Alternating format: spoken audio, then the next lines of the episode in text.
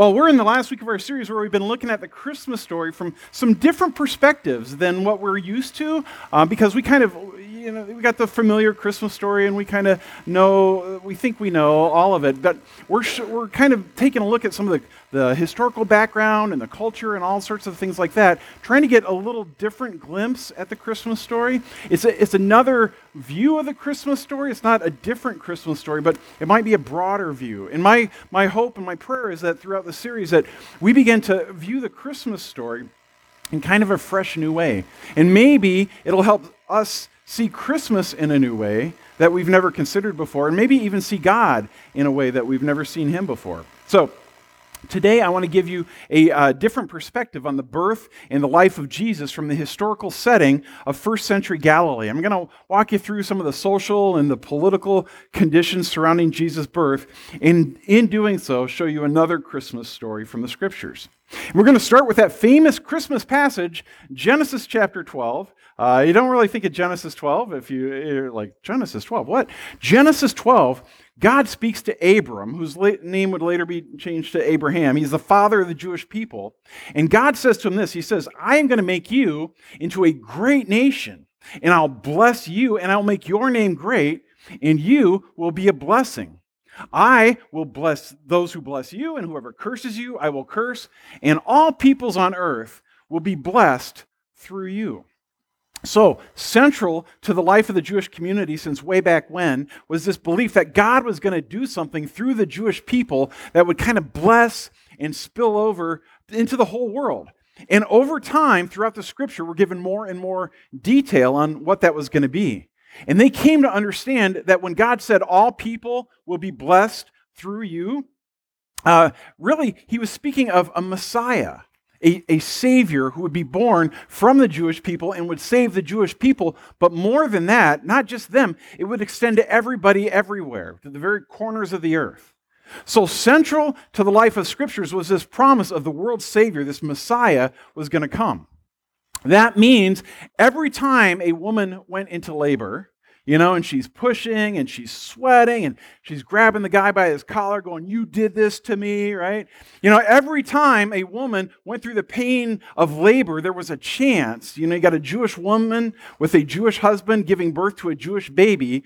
There was a chance that this baby could be what? Messiah, yeah. Uh, so the pain of childbirth also brought with it the anticipation and the hope of the Savior of the world.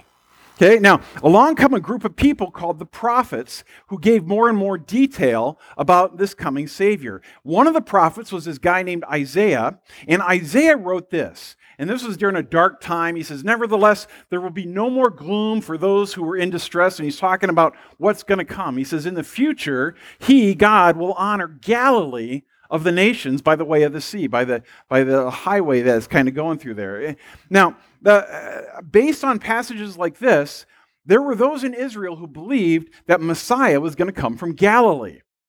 Now remember, these are uh, Eastern people, ancient Near East, Eastern mindset. And the Eastern mindset uh, thinks in terms of pictures and images and, and metaphors. And so, where we try to like categorize everything and get define and detail and describe stuff, the Eastern mind or the Jewish mind would come up with a visual. They, they wanted a picture for stuff. So, as they tried to come up with new ways to understand and think about the Messiah, one of the images that they came up with was that of a tree.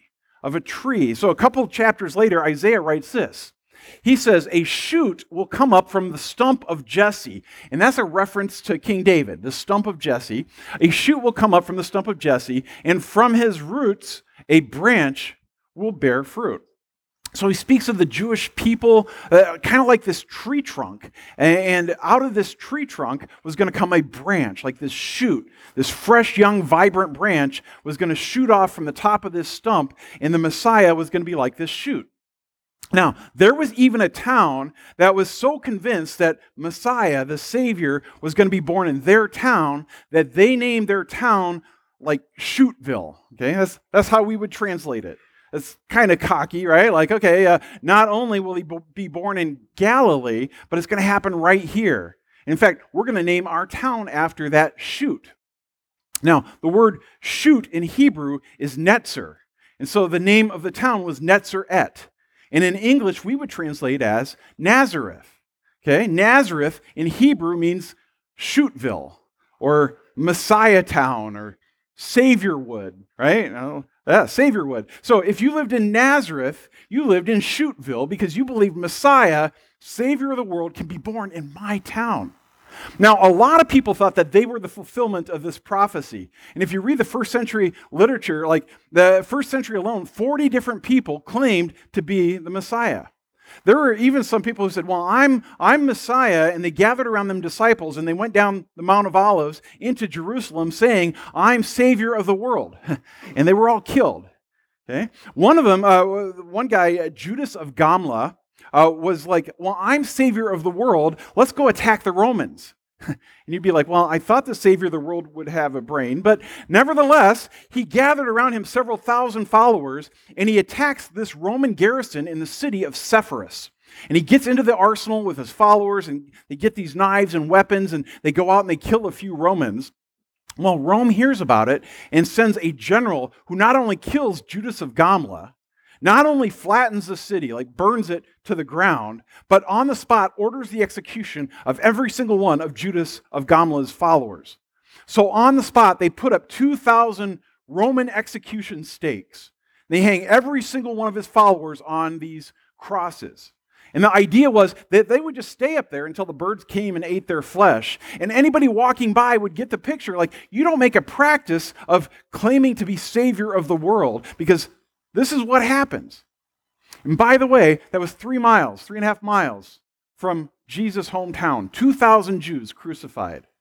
So in the first century in Galilee, it was like this hotbed of people expecting any day now the Savior is going to be born. And on a regular basis, you would have somebody who claimed you know, to be Messiah, and you would be faced with a question like, are they Messiah or not? Because, you know, the Bible does say that a Messiah is going to be born in this region.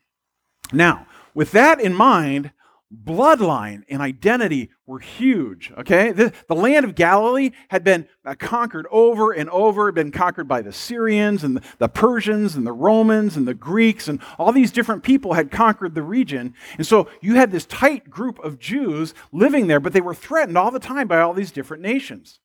Now imagine if you're a good jewish girl living in galilee in the first century there's a chance that at age 13 you'd be given in marriage, because that was generally considered marriageable age.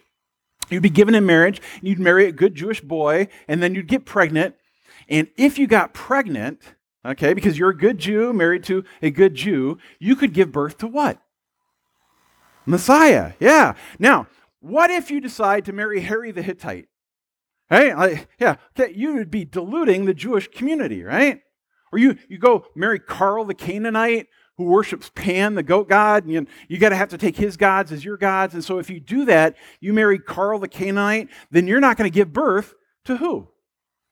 Messiah. So you can see why any sort of prohibited sexual union, like if you're a pagan uh, with, with a pagan or just some guy who you're not married to, or you become pregnant when you're engaged to a man, any sort of questionable circumstances surrounding a person's birth were not only a threat to the continuation of the Jews living in Galilee, but they were a threat for the coming of the Savior of the world.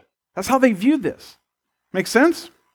Okay, so you've been conquered and conquered and conquered, and it's like if we don't perpetuate our people, not only will we not be around, but we won't be present in order to produce a Messiah. So, a prohibited sexual union was like a spot and a blemish and a, a threat to everything that they believed. In fact, in Deuteronomy chapter 23, you can read uh, a passage that speaks about being a silenced one. I'll let you look at that later on your own. But the idea of a silenced one was if somebody is born of these questionable circumstances, like an illegitimate birth, that person is a scar and a, a stain. They're not welcome. They are a threat to our existence and they're a threat to the Messiah, and they're, they're outcasts. Now, if a child was born of an illegitimate union, and that, that child, they were called a mamzer. They were called a mamzer. Now, this is key to understanding everything that we're going to go through today, okay? A mamzer was somebody who there was questionable circumstances surrounding their birth.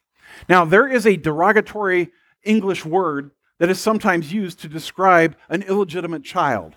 But that word doesn't even come close to what it would be like to have the mamzer tag, okay? We don't even have language for what this would have meant in the first century. Mamzer, okay? Now, with this in mind, I want to show you a few scriptures. Matthew writes an account of Jesus' life, and he writes to a Jewish audience. He's Jewish, and he wants his audience uh, to know about the kingdom of God and, he, and the message that Jesus proclaimed.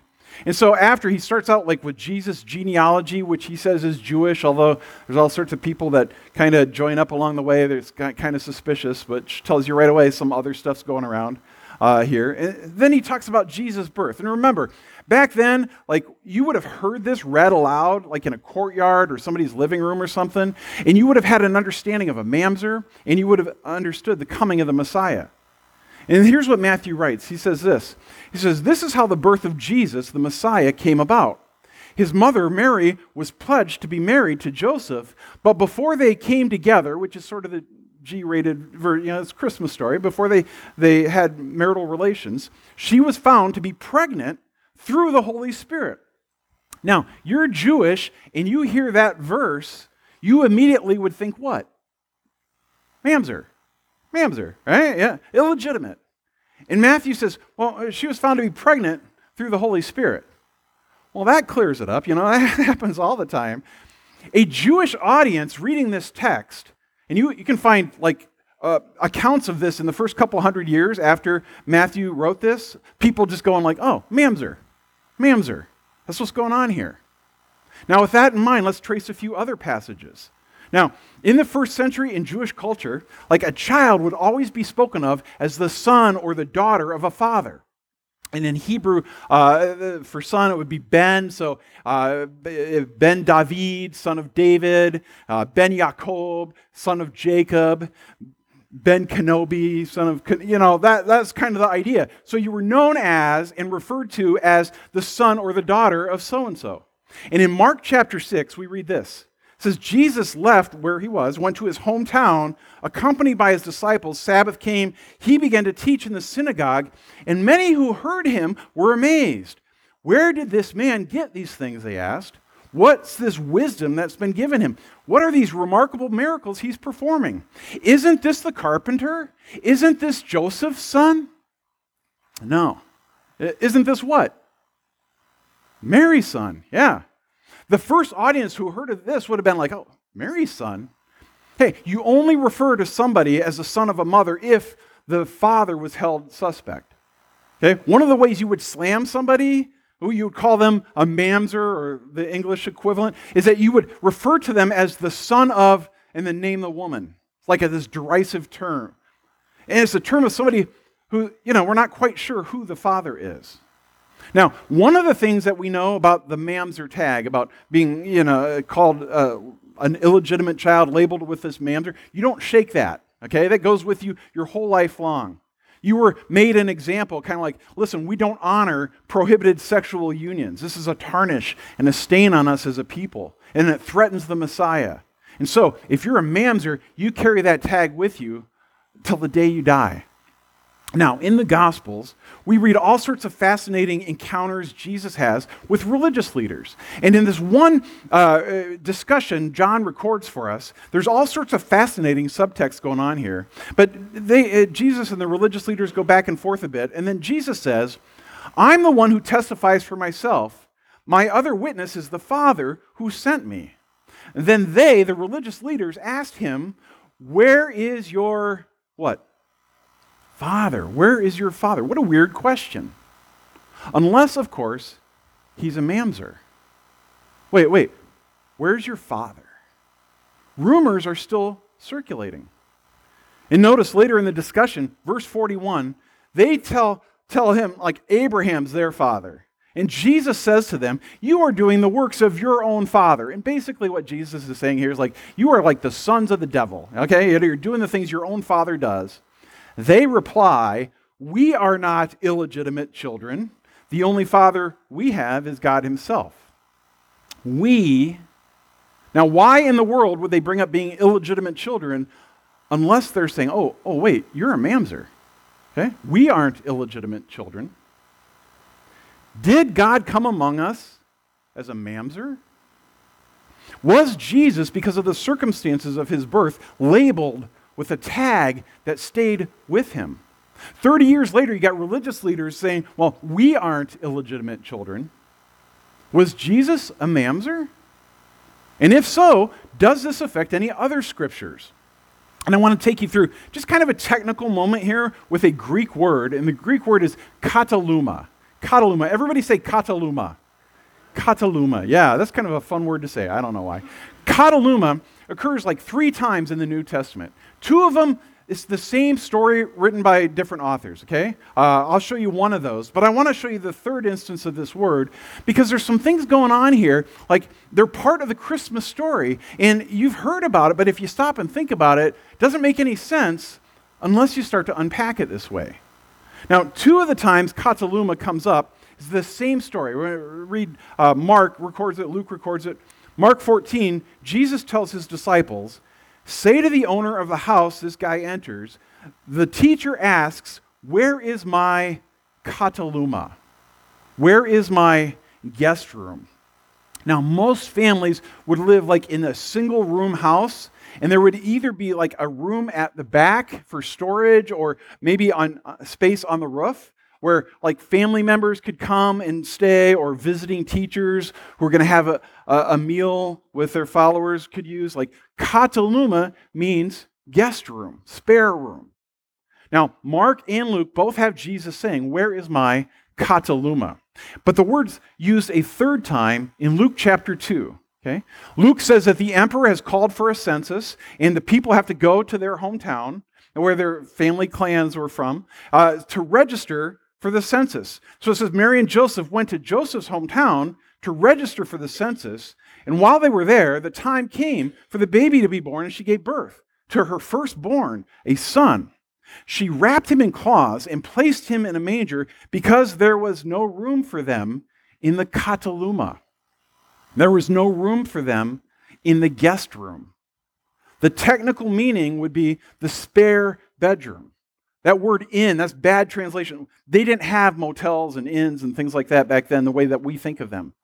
Luke says there was no room for Mary and Joseph in their family's kataluma, in the, the spare bedroom, the guest room. Why is there no room in the kataluma?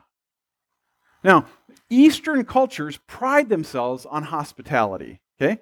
Many people go, well, well, Mary and Joseph, you know, they went, but Joseph's, uh, you know, family uh, home or relatives home, it was full. So, so they just said, well, sorry, we can't make room for you. You'll have to stay somewhere else. So you're like Uncle Clyde and Aunt Judy, you know, and, and you've come to town and, and you're part of the family and you're, you're staying there, and a teenage girl and her fiance shows up, and she's pregnant and she's about to give birth, and you just stand at the door and go, Already called the spare bedroom. Yeah, sorry, we got here first. Tough. Eastern cultures pride themselves on hospitality. In fact, it's standard in an Eastern culture, even just for a stranger coming by your tent. It's like, oh, come in, come in, you know, like, let me give you some food. We'll slaughter a lamb, you know, let, let me bring you some wine. It was standard, still is standard. Like you visit Eastern cultures today, they talk and they talk and they talk and they invite you in and they, they, ask about your family and they're like, hey, let me get you some food and do you need a place to stay? So, why in a culture in which hospitality is huge, like to reject a stranger, to not even be willing to give them food or a place to stay, that was unheard of. It was like the ultimate in awful social behavior. And in this culture, there's no room for a young couple and she's about to give birth? Why is there no room? Is it because Joseph's family can count to nine? Think about that one for a second. All right? Is it because Mary is carrying a mamzer? And you're a disgrace. You're a stain. You are not welcome. And we want nothing to do with you. Is it because these kind of people are not welcome in our house?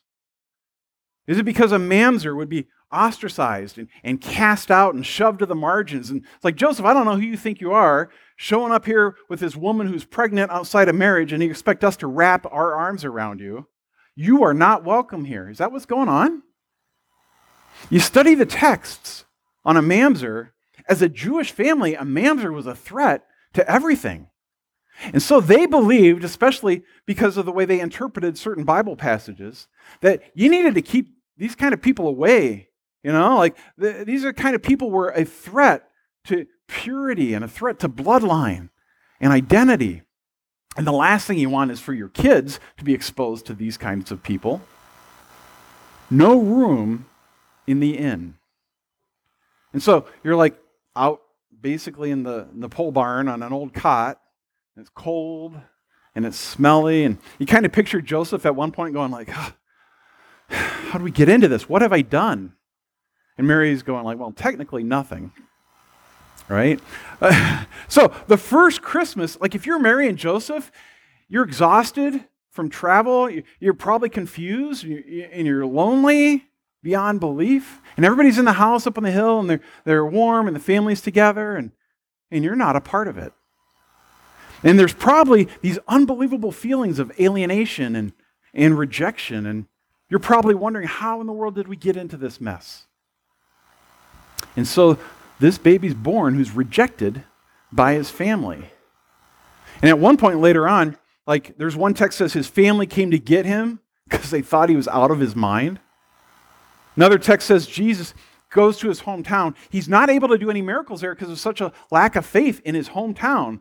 And he can only heal a few people. And Jesus says in his own hometown, I am without honor. And so you got this baby being born from these questionable circumstances, carrying perhaps the Mamzer tag everywhere he goes. And you got his brothers taunting him at one point, saying, Well, you know, why don't you just go to Jerusalem and essentially make an idiot of yourself? His te- the text says his own family did not believe him. After his first sermon in his hometown, they tried to drive him to a cliff and kill him, which made me feel better about my first sermon.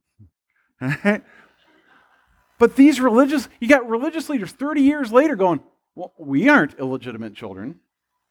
You got Jesus living essentially on the margins of culture. And who does he hang out with? Tax collectors, prostitutes, and lepers. And who feels compelled and, and drawn to him. Everybody else who feels like a mamzer, right? Everybody else who feels like a mamzer is going like, this guy speaks my language. Maybe Christmas is God's way of saying, I know how you feel.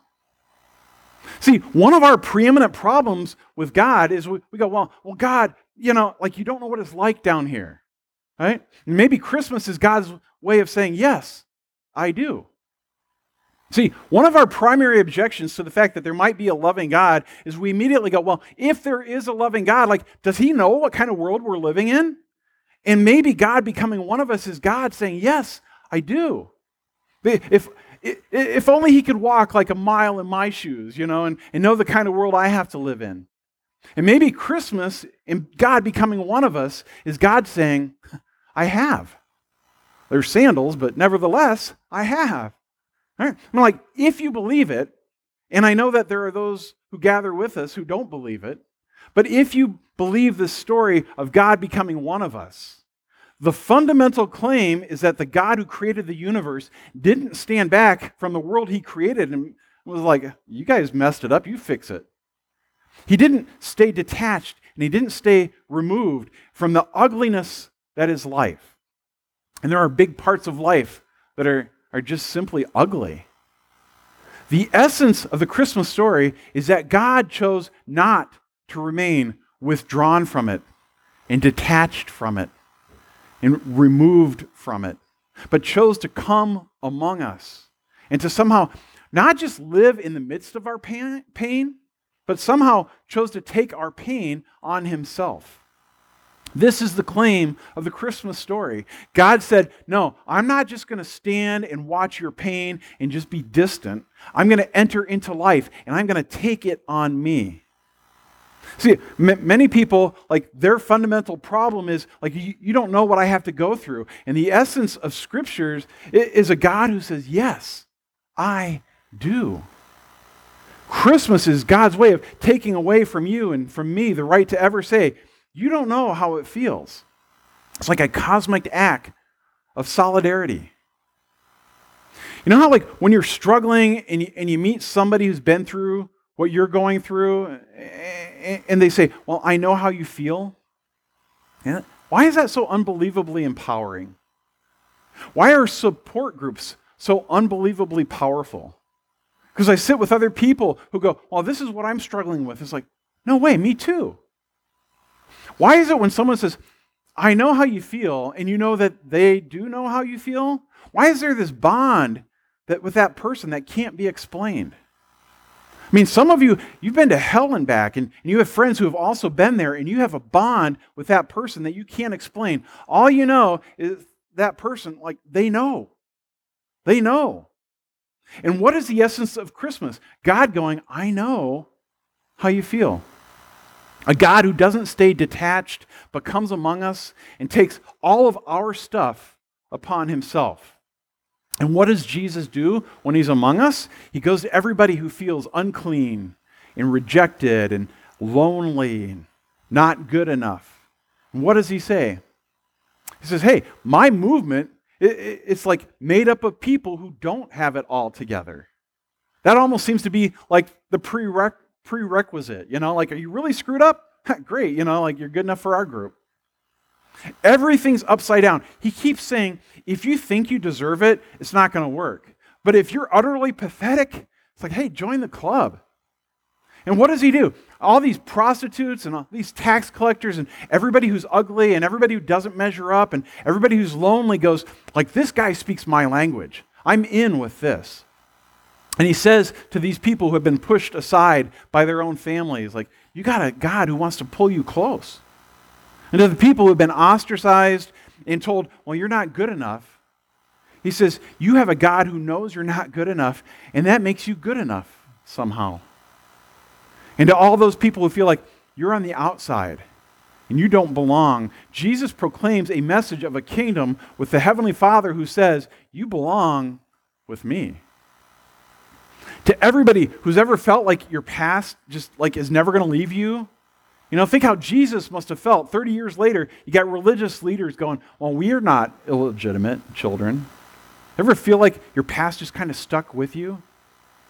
Jesus says, Man, I've been down that road. And God, your heavenly Father, says, I know how you feel. You're fine with me. We don't keep bringing up the past around here. I've, I've taken care of that. And not only does Jesus somehow identify with us, but over and over again, Jesus keeps saying to his followers, to this like ragtag group of, of mamzers and cast-offs and like not good enough to study with a rabbi and had demons in them and they've been unclean and lepers and tax collectors and prostitutes. Like he keeps saying to them listen i'm not done. I'm not done with my full work here. I'm not, not done because i need to suffer more and i need to take everything on me and his message is that later somehow on the cross he takes all of our junk and he takes it on himself he doesn't stand passively back, but he says, I've taken care of it. I've taken it on me, and I've experienced loneliness that can't be explained so that you don't have to. See, generally at Christmas, like we look for Jesus in kind of like the bright, shiny uh, songs and the, the ornaments on the tree and ties that light up and perfect little eggnoggy things. And at Christmas, generally, we look for Jesus in all that's perfect. But I would suggest to you that you can also find Jesus in everything that's screwed up. In loneliness, you find a God who says, I'm here for you, and I know what you're going through. And in rejection, you got a Savior who says, Yeah, I've been there. When you're kind of feeling cast out and kicked out to the margins, you have a Savior, a Messiah, who says, Yeah, I've been there. I've been there. See, we look for Jesus and all that nice, happy, pretty stuff. But in the scriptures, over and over, you have this insistence. You want to know where to find Jesus? You look for him in the pain. And he's there going, I know how you feel. Rejected? Yep. Yep. Deserted? Yep. Lonely? Yep. Alienated? Yep. Suffering? Yep. Done all that. Did all that for you. Christmas is like this massive, cosmic, divine act of solidarity. It's like this huge, universe wide movement where it's like God who created everything says, I would hate for anybody to ever, ever get the slightest idea that I wasn't involved with them and what they're going through. I would hate for anybody to ever think that I'm detached. So I'm going to come among them and I'm going to live like they live, only I'm going to take it all on me. And then no one can ever say, well, you don't know what it's like down here. You don't, uh, you don't understand. God says, no, I take that all away. I've been there. I've done that. I know how you feel. Would you pray with me now? God, thank you Thank you, thank you, thank you for your word. Thank you for what it tells us. Thank you for preserving it these years so that we can look at it. We can understand our Heavenly Father who became one of us through Jesus, through took took a life here. Eventually took our place on the cross. So God, the story that we believe is true of you coming among us just mind bending. That your love would go to those kind of extremes. It just leaves us almost with more questions than answers. So, uh, the idea that you would take all that ugliness and, and darkness that is this life and you would take it on yourself on a cross. God, I pray that we would come to see you as bigger than just present when it's good, but that somehow you're also present when it's really, really bad. God, I pray for my brothers and sisters who, for this season, will be their first one without a loved one. This season will accentuate broken relationships. That some of these holiday events will open wounds and sores. And I pray that in this you would be present in new and creative ways that we've not seen you before. I pray for any of us who have any sense of pretending everything's fine when it's not. That we would just be the kind of honest and authentic people who would journey together and help bind each other's wounds. We thank you, Jesus, for the, the depth of the scriptures and giving us all these new ways to understand the life that you've given us. And we thank you for this community where we can sing and lift you up and know that you're good and you care, that you know how we feel. And so, God, we just give this to you, Lord, wherever this hits us. Uh, give us wisdom to know what to do with it and the courage to do it. And in the name of Messiah, all God's children said, Amen.